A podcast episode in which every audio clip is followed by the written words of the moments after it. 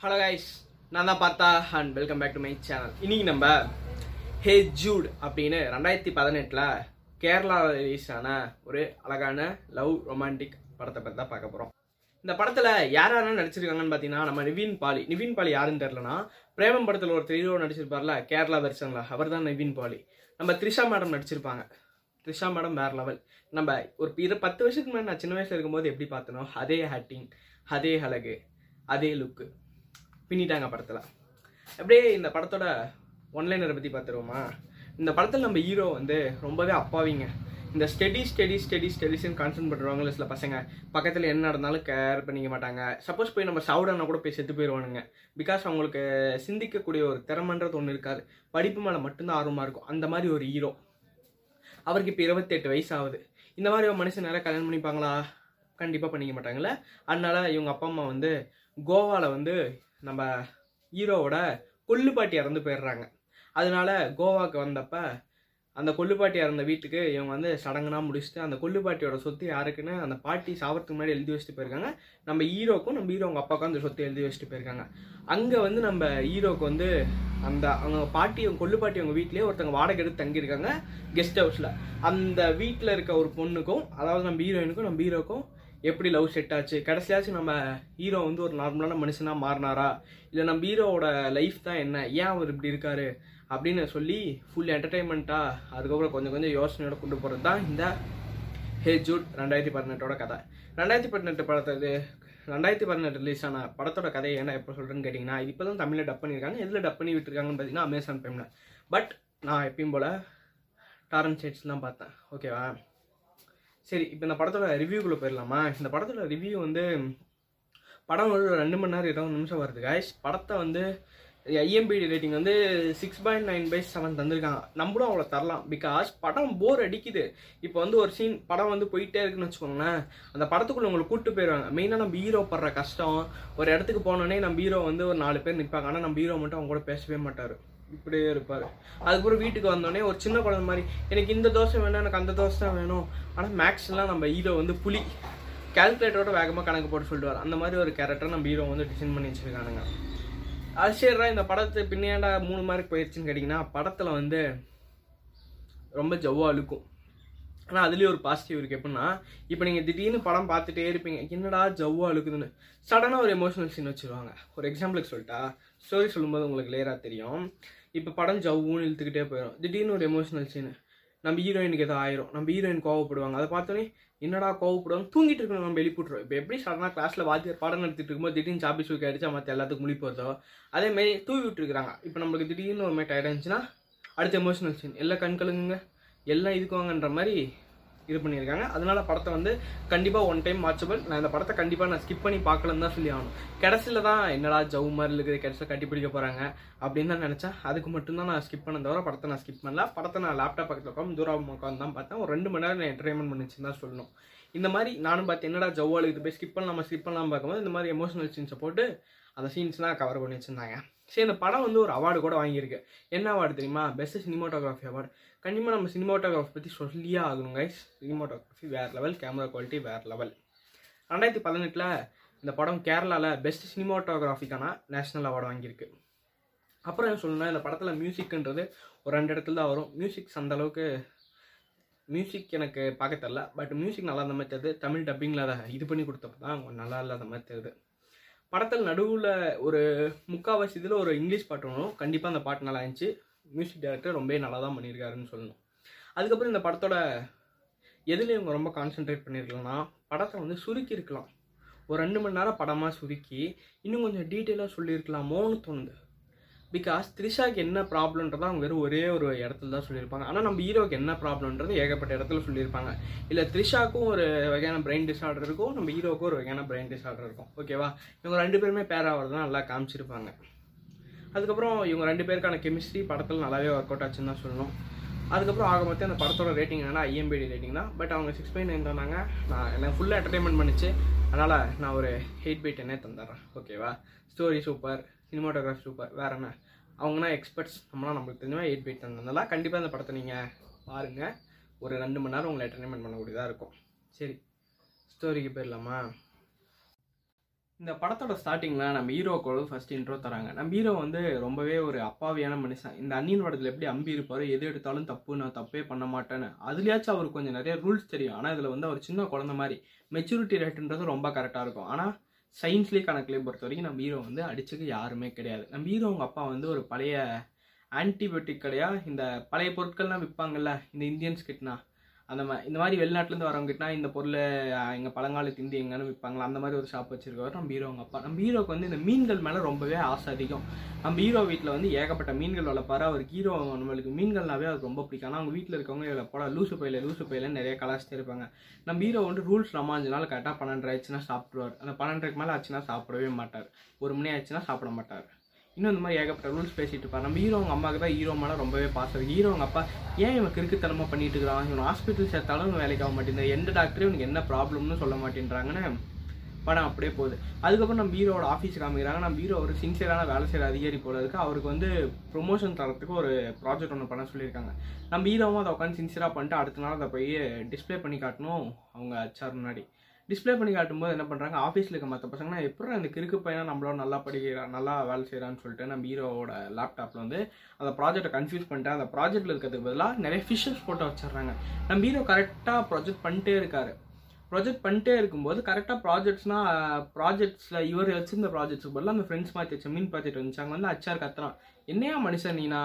உன்னை நம்பினா கூப்பிட்டம் பற்றி என்ன சொல்லணுன்ற மாதிரி ஹெச்ஆர்ஓ மாதிரி காண்டா வரும் அதனால நம்ம ஹீரோவுக்கு வேலையும் போயிடுது ஹீரோங்க அப்பா எப்பயும் போல தேரி இண்டாடே உன்னை பற்றி ஏன்னா வேலைக்கும் போக மாட்டா. ஒரு தண்ட சோறு. சோம்பேறி. கேட்டால் உன்னை போய் கேட்டால் மண்ணில் பாதிக்கப்பட்டவன்னு உனக்கு எதுக்குன்ற மாதிரி நம்ம ஹீரோ அவங்க அப்பாவும் ஒரு பண்ணிட்டு இருப்பான் நம்ம ஹீரோக்கு ஒரு தங்கச்சி ஒருத்தங்க இருப்பாங்க. அவங்க ஒரு மெயின் கேரக்டர் ஓகேவா நம்ம ஹீரோ அவங்க அப்பா ஒரு கஞ்சா பிஸ்னாரி நம்ம ஹீரோ அவங்க அப்பனுக்கு திடீர்னு ஒரு ஃபோன் வருது. அதாவது நம்ம ஹீரோ இதை எக்ஸ்பிளை எப்படி நம்ம எக்ஸ்பிளைன் பண்ணுவார்? என் நான் எங்கள் அப்பாவோட தாத்தாவோட தாத்தா அவங்களோட தங்கச்சி. ஓகேவா? கொல்லுப்பாட்டி. அவங்களோட தங்கச்சிக்கு பையன் யாரும் இல்லை. அதனால அவங்க தங்கச்சி வந்து கோவாவில் இருக்காங்க. கோவாவில் வந்து ரொம்ப செட்டிலானவங்க இவர் வந்து போகவே மாட்டேன்றார். யார் அவ்வளோ செலவு பண்ணிட்டு போகிறது அவ்வளோ காசுனா பண்ணிட்டுனா போக முடியாது சடனாக அவங்க இறந்ததை சொல்லும்போது அங்கே வக்கீல் தான் ஃபோன் பண்ணி சொல்கிறான் நம்ம ஹீரோ அவங்க அப்பாவுக்கு இந்த மாதிரி அவங்க இறந்துட்டாங்க. அவங்க வந்து உயில் எழுதி வச்சுருக்காங்கன்ற அதை கேட்டோன்னா நம்ம அப்பா தான் கஞ்ச பேசினல சொத்து நமக்கு தாண்டா அடிச்சுதுங்க அடிச்சுதுங்கன்னு கோவாவுக்கு மூணு பேர் கிளம்பிடுறாங்க. தங்கச்சி வந்து அந்த பழங்கால கதையை பார்த்துக்க சொல்லிட்டு இவங்க மூணு பேரும் கிளம்புறாங்க. ஏன்னா நம்ம ஹீரோவை தனியாக விட்டு போக முடியாது. விட்டு போனால் நல்லா க ஊரில் இருக்கிறவங்க என்ன நல்லா மாட்டிப்பாருன்றனால விட்டு போகலாம் சரி கோவாவுக்கு போகிறாங்க கோவாவுக்கு போகும்போது இவர் உட்காந்து காரில் உட்காந்து என்னென்னமோ பேசிகிட்டு இருக்கிறார். இந்த மீனில் உட்காந்து நம்மளுக்கே இரிட்டேட்டிங்காக இருக்குது நம்மளுக்கே இரிட்டேட்டிங்கானா அதெல்லாம் காமெடியாக இருக்கும். உண்மையாகவே காமெடியாக இருக்கும். அவங்க அப்பா அம்மா என்னடி பிள்ளையை பெற்று வச்சுக்கிறேன் ஏன்டி இப்படி இது பண்ணுறன்ற மாதிரி அவங்க அப்பா உட்காந்து அவங்க அம்மா திட்டிகிட்டே இருப்பார். சடனாக இவங்க காரில் ஒருத்தன் லிஃப்ட் கேட்க ஒருத்தன் வருவான். அந்த காரில் லிஃப்ட் கேட்க ஒருத்தன் வந்தோடனே அவங்ககிட்ட இன்னைக்கு டிகிரி எவ்வளோ தெரியுமா? இந்த கடலில் எவ்வளோ மாசு இருக்குது தெரியுமா? நம்ம பூமியோட டெம்பரேச்சர் எவ்வளோ தெரியுமா? நம்ம பூமியோட ரொட்டேஷன் ஸ்பீட் எவ்வளோ தெரியுமா? நம்ம பூமியோட ரொட்டேஷன் ஸ்பீட் ஏன் குறையுதுன்னு தெரியுமான்னு? அவனை உட்காந்து கேள்வி கேட்டதில் அவன் உட்காந்து காரை விட்டு இறங்கி ஓடி போயிடுவான். சார் கார் நிறுத்துங்க நான் ஓடி போகிறேன் அதுக்கப்புறம் இவங்க கரெக்டாக கோவாக்கு போய் சேர்ந்துருவாங்க. அந்த கொல்லுப்பாட்டி அவங்க நம்ம கொல்லுப்பாட்டினே மென்ஷன் பண்ணிக்கலாம். கொல்லுப்பாட்டி வீட்டுக்கு போனோடனே அந்த கொல்லுப்பாட்டி இறந்துட்டு அவங்களோட சமாதிக்கு போயிட்டு அஞ்சலி செலுத்திட்டு போகிறாங்க அவங்க சமாதிக்கு அஞ்சலி செலுத்தும் போது தான் நம்ம ஹீரோயினை காட்டுறாங்க. நம்ம ஹீரோயின் உட்காந்து அவங்க அம்மாவோட சமாதிக்கு ஏன்னா சமாதி எல்லாம் ஒரே இடத்துல தான் இருக்கும். அவங்க அம்மாவோட சமாதியில் உட்காந்து கிட்டார் வச்சு பாடிட்டு இருக்கிறாங்க. ஓகேவா இதை பார்த்தோன்னே நம்ம ஹீரோ வந்து அங்கேயே பார்க்குற அவங்க அப்பா திட்டுறாரு டி என்னடா பண்ணுற மரியாதை இங்கே கூமுறான்ற மாதிரி சொல்கிறாங்க அதுக்கப்புறம் அவங்க வீட்டுக்கு வந்துடுறாங்க. கடைசியில் நம்ம ஹீரோ அந்த அம்மா எழுதி வச்ச உயில் அதாவது நம்ம கொல்லுப்பாட்டி எழுதி வச்ச உயில வந்து வக்கீல் படிக்கிறோம் அப்போ தான் தெரியுது? அந்த சொத்து மொத்தமும் நம்ம ஹீரோ பேர்லேயும் நம்ம ஹீரோ அவங்க அப்பா பேர்லேயும் இருக்கு ரெண்டு பேர் மேலேயும் பாதி பாதியாக கொல்லுப்பாட்டி எழுதி வச்சுட்டு இறந்து போயிட்டாங்க. நம்ம ஹீரோ அவங்க அப்பனுக்கு ஒரே சந்தோஷம். ஆடுங்கடா என்ன சுத்தின்ற மாதிரி. டே தொல்றான் ஐயோ ஆறு கோடி ரூபா சொத்து எனக்கு இந்த வீட்டில் இருக்க ஃபர்னிச்சர் எனக்கு அது எனக்கு லொட்டில் எனக்கு லொட்டில் டே கண்ணாமலை கோட்டை மேலே கோட்டை கட்டுறான் கனவு கோட்டை. கட்டிட்டு அதுக்கப்புறம் நம்ம அந்த வீட்டில் வந்து ஒரு அவுட் ஹவுஸ் ஒன்று இருக்கும். அந்த அவுட் ஹவுஸ் தான் நம்ம ஹீரோயின் அவங்க அப்பாவும் ஹீரோயினும் தங்கியிருப்பாங்க. அவங்க ஒரு அஞ்சு வருஷம் லீஸுக்கு தங்கியிருப்பாங்க. நம்ம ஹீரோ அவங்க அப்பா என்ன பிளான் பண்ணுவான்னு பார்த்தீங்கன்னா இந்த வீடை வந்து நம்ம எப்படியும் அவனை வித்துடணும். ஆடு கோடி ரூபா வித்துட்டு நம்ம தமிழ்நாட்டுக்கு எடுத்துகிட்டு போயிடணும். அந்த காசுன்னு நினச்சிட்டு இருப்பான். ஆனால் அந்த லீஸ் அக்ரிமெண்ட் பிரகாரம் நான் தான் தங்கியிருக்காங்கல்ல நம்ம ஹீரோயினும் அவங்க அப்பாவும் அவங்க வந்து இன்னொரு மூணு வருஷம் வரைக்கும் இங்கே தான் இருக்கணும். அந்த மாதிரி அவங்க ஒரு லீஸ் அக்ரிமெண்ட் ஒன்று போட்டு வச்சிருப்பாங்க சரியா? இதை காட்டி அவனை இது பண்ணிட்டு இருப்பாங்க. இதனாலே ரெண்டு பேருக்கு சண்டை நிறைய டாமன் ஜெரி மாதிரி இவங்க வீட்டில் இருக்கிற பைப் கனெக்ஷனை கட் பண்ணுவான் இவங்க வீட்டில் போய் பீஸ் தேடிட்டு வந்துடுவான் இதனால அவங்க உட்காந்து நம்ம ஹீரோயின் வந்து ஒரு பீச்சில் வந்து ஒரு கடை ஒன்று வச்சுருப்பாங்க. ஒரு ஹோட்டல் மாதிரி அது இல்லாமல் ஒரு மியூசிக் பேண்டும் ஒன்று வச்சுருப்பாங்க. அந்த மியூசிக் பேண்டை வாசிட்டு இவன் இந்த மாதிரி பண்ணோடனே இவன் வீட்டில் எடுத்துகிட்டு வந்து மியூசிக் பேண்ட் வச்சு ஆர்டர் பண்ணுவாங்க போலீஸ்காரன் வந்து நம்ம ஹீரோயின் கேங்கோட சேர்ந்து நல்லா டான்ஸ் ஆடுவான். இதுமாதிரி டாமன் ஜெரி ஃபைட்ஸ் நிறையா போயிட்டு இருக்கும். அப்பன்னு பார்த்து நம்ம ஹீரோ ஒரு நாள் வந்து கோவாவை சுற்றி பார்க்கலான்னு பீச்சுக்கு போகிறார் நம்ம ஹீரோக்கு வந்து தண்ணினா பயம். பிகாஸ் அவர் சின்ன வயசில் ஒரு நாள் தண்ணியில் முழுகி போயிடுவாராம் அப்போ அப்போ யாரோ ஒருத்தர் வந்து காப்பாற்றினாங்க அப்போருந்து அவர் தண்ணியை பார்த்தா பையன் இப்போ பீச்சில் நம்மனா கோடி ஓடி ஓடி விளையாடுவோம் பார்த்தீங்களா அந்த தண்ணி வந்துச்சுன்னா நம்மளுக்கு பின்னாடி அதே மாதிரி நம்ம ஹீரோ இப்போ இருபத்தெட்டு வயசுலேயும் பண்ணுவார். பிகாஸ் அவருக்கு தண்ணினா பயம். ஓகேவா இப்படியே அங்கே போனோடனே ஒரு நாய் வந்து நம்ம ஹீரோயின் நம்ம ஹீரோ பக்கத்தில் வந்து குறைக்குது. அந்த நாய் யாருன்னா நாய் ஒரு இம்பார்ட்டன்ட் கேரக்டர் அந்த நாய் வந்து நம்ம ஹீரோயின் வளர்க்குற நாய். அந்த நாய் பார்த்தோன்னே அப்போ தான் நம்ம ஹீரோயின் வந்து நம்ம ஹீரோ ஃபஸ்ட் டைம் மீட் பண்ணுறாங்க அந்த வீட்டில் இருக்கும்போது நம்ம ஹீரோ ரூம்குள்ளேயே இருப்பார் எதையுமே பார்க்க மாட்டார். ஓகேவா நம்ம ஹீரோயின் அவங்க அப்பனை பற்றி சொல்ல மறந்துட்டோம். நம்ம ஹீரோ எங்கள் அப்பா வந்து ஒரு மிகப்பெரிய ஒரு சைக்காட்டிஸ்ட்டு ஆனால் இப்போ சைக்காட்டிஸ்டெல்லாம் ஒரு கிரிக்கெட் மேலே மோகம் அதிகம். ஓகேவா அவ்வளோதான் அவரை பற்றி கொடுக்கணும்னு நினச்சான். நம்ம அந்த நாய் வந்து நம்ம ஹீரோ கிட்ட வந்து குலைச்சோடனே நம்ம ஹீரோ அப்படியே நக்குது. இதை பார்த்தோன்னே ஹீரோயின் ஏன்டாகி கந்தவங்க கிட்டனா போய் இது பண்ணிட்டு இருக்கேன்னா? அப்போ ஹீரோயின் பார்க்குற நம்ம ஹீரோ பார்க்குறாரு அவர் வாட்சில் கரெக்டாக அலாரம் அடிக்குது. டுவெல் தேர்ட்டி ஆயிடுச்சு டுவெல் தேர்ட்டி ஆயிடுச்சுன்னு வாட்ச் கத்துது. இவர் உடனே அங்கே ஹோட்டலுக்கு போயிட்டு எனக்கு பசிக்கு தேட்டர் எடுத்துட்டு வாங்கன்றார் நம்ம த்ரிஷா வந்து ஒரு ரோஸ்ட் ஒன்று எடுத்துட்டு வராங்க. ஒரு சைடு வந்த மாதிரி ஒரு சைடு வைக்காம நம்ம ஹீரோ சொல்கிறாரு ஹவு டேர் ஆர் யூ அப்படின்னு பேசல. இல்லைங்க இதில் தேர்ட்டி ஃபைவ் பர்சன்டேஜ் இப்போ சில பேர் பேசுவாங்களே இந்த வாழைப்பழத்தில் இவ்வளோ பேட்டி அன்னியன் படத்தில் மாதிரி. இங்கே பாருங்க இந்த நுனியை மட்டும் வெட்டிட்டாங்க. இந்த சட்னியில் என்ன இருக்குது இந்த தயிரில் என்ன இருக்குன்ற மாதிரி பேசுவார்ல அதே மாதிரி இந்த ப்ரெட்டில் ஒரு பக்கம் வெந்திருக்கு ஒரு பக்கம் வேக வேலை. இந்த ப்ரெட்டில் கேபேஜ் கம்மியாக இருக்குது அது இல்லாமல் காரன்றது கொஞ்சம் அதிகமாக இருக்குது கரெக்டாக இந்த நாலு சைடில் மட்டும் வெந்திருக்குன்ற மாதிரி நம்ம ஹீரோயின் உட்காந்து டார்ச்சர் பண்ணிட்டு பண்ண மீரனும் வாட் அ மேன் இட் வாஷ்னு மறுபடியும் நல்லா தீச்சு எடுத்து தான் தருவாங்க. அவன் சொல்லுவான் ஏன் இவ்வளோ தீச்சிங்க? நான் உங்களுக்கு இவ்வளோ தீக்க சொல்லியே.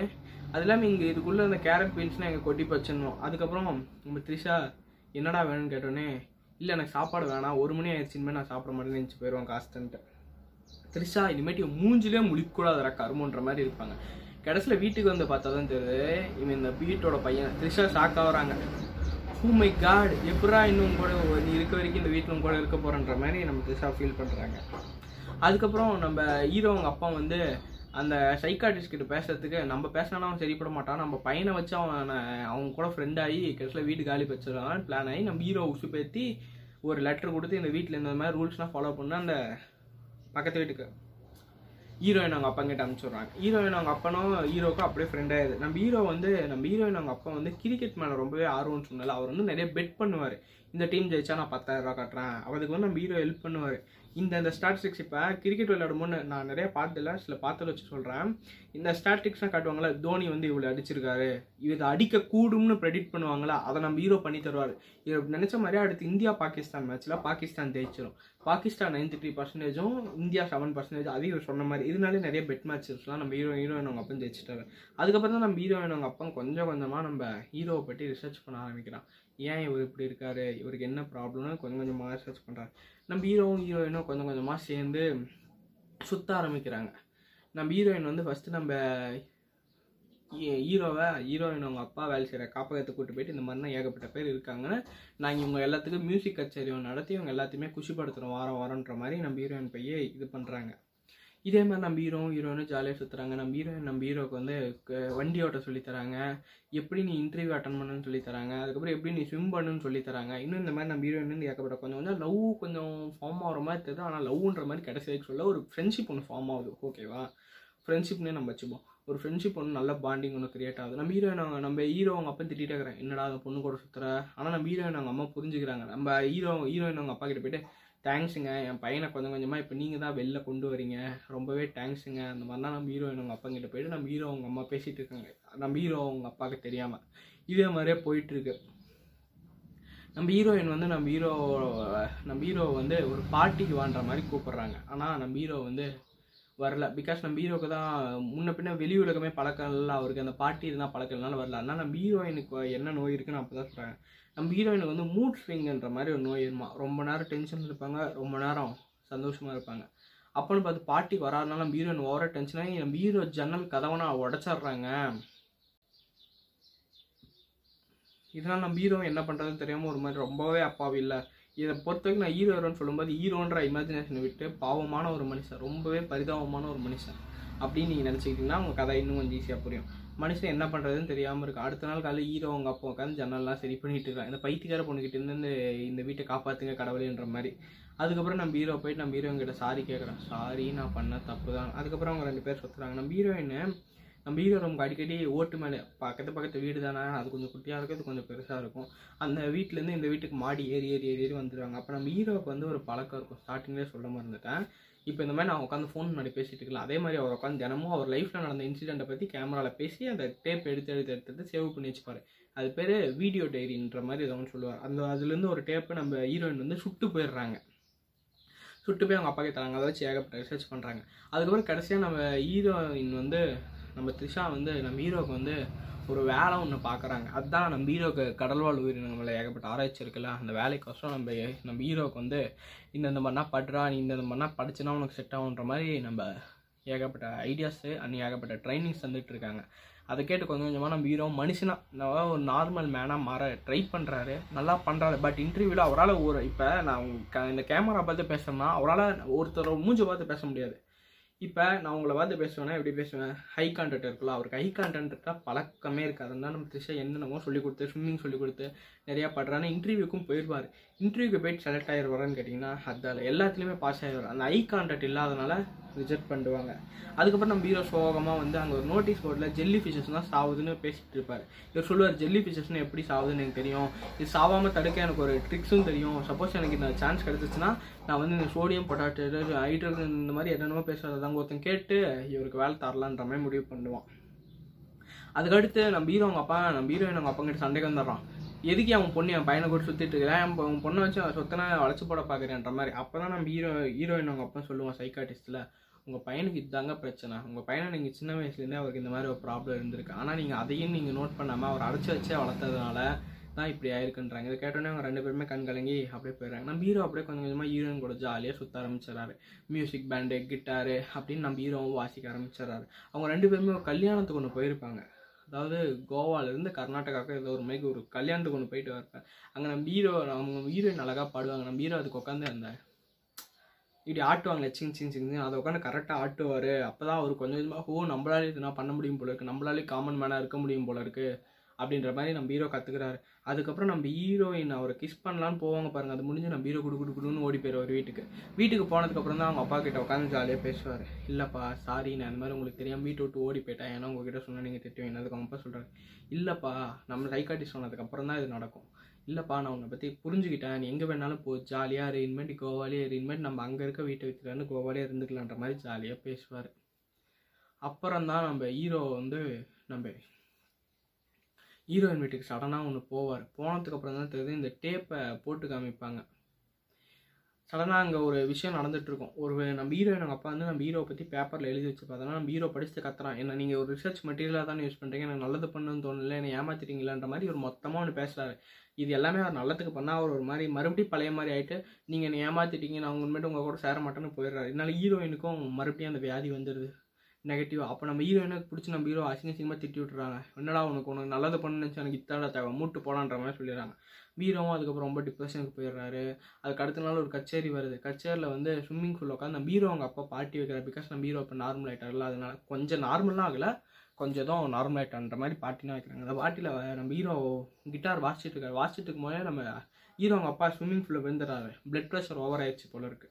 அப்படியே ஸ்விம்மிங் பூலில் வந்து அழுந்துறாரு அவர் கோவாலே புதைச்சிட்டு நம்ம ஹீரோ வீட்டுக்கே வந்துடுறாரு. நடுவில் நடுவில் சில சீன்ஸ் நடக்கும். ஹீரோட தங்கச்சி ஞாபகம் வச்சுக்கோங்க. நம்ம ஹீரோட தங்கச்சி வந்து ஒரு பையனை லவ் பண்ணுவோம் அந்த பையன் நம்ம ஹீரோயின் கிட்ட ஹீரோட தங்கச்சி கிட்ட அடிக்கடி காசு கேட்டு கேட்டு கேட்டு கேட்டு இருபத்தஞ்சாயிரம் கை காசை வாங்கிட்டு ஏமாத்திருப்போம் இதெல்லாம் நம்ம ஹீரோ இதெல்லாம் ஒரு அடுத்த சீனில் வரும். இதனால் நம்ம ஹீரோ என்ன பண்ணுவோம்னா அந்த கோவாவில் இருக்க வீட்டை வந்து நம்ம ஹீரோயின் அவங்க அப்பா கிட்ட நம்ம ஹீரோயின் அப்பா கோவத்தில் எங்கேயோ போயிடுவாங்க கோவத்தில் இங்கே போயிடுவாங்க. அதனால மீறவங்க ஹீரோ அவங்க இந்த கெஸ்ட் ஹவுஸ் நீங்களே வச்சுக்கோங்க. இந்த வீடு இங்கேயே இருக்கட்டும். அப்படி நாங்கள் எப்பயோ வேற எப்பயோ சேல் பண்ணிக்கிறோம் அப்படின்ற மாதிரி ஹீரோவோட ஃபேமிலி போயிடும் ஹீரோ அவங்க அம்மா அவங்களாம் போயிட்டு அந்த பழைய ஆன்டி கடையை அதாவது அந்த பேர் என்ன? பழைய சாமான கடையை உட்காந்து பண்ணிட்டு இருப்பாங்க. அந்த சாமான கடையில் உட்காந்து நம்ம ஹீரோ அக்கௌண்ட்ஸ் பார்த்துட்டு இருக்கும்போது தெரிஞ்சு இருபத்தஞ்சாயிரரூவா காணும். அப்போ தான் நம்ம தங்கச்சி இந்த ஸ்டோரி சொல்கிறோம் சாரி நான் தெரியாமல் பண்ணிட்டேன். அதுக்கு நம்ம ஹீரோ சொல்லுவார் பாருங்க ஒரு பதில். விடுமா காசு தானே போகுது. அட்லீஸ்ட் நீ அந்த பையனை பற்றி புரிஞ்சுக்கிட்டே அந்த பையன் நல்லவன் நினச்சி தான் லவ் பண்ணேன் இப்போ அந்த பையன் கெட்டவன் தெரிஞ்சோன்னே பிரேக்கப் பண்ணிட்டல அதே போதும். காசு என்ன காசு? இன்னைக்கு வர நாளைக்கு போகணும்னு ஒரு டைலாக் ஒன்று பேசுகிறேன் பெஸ்ட்டாக இருந்துச்சு.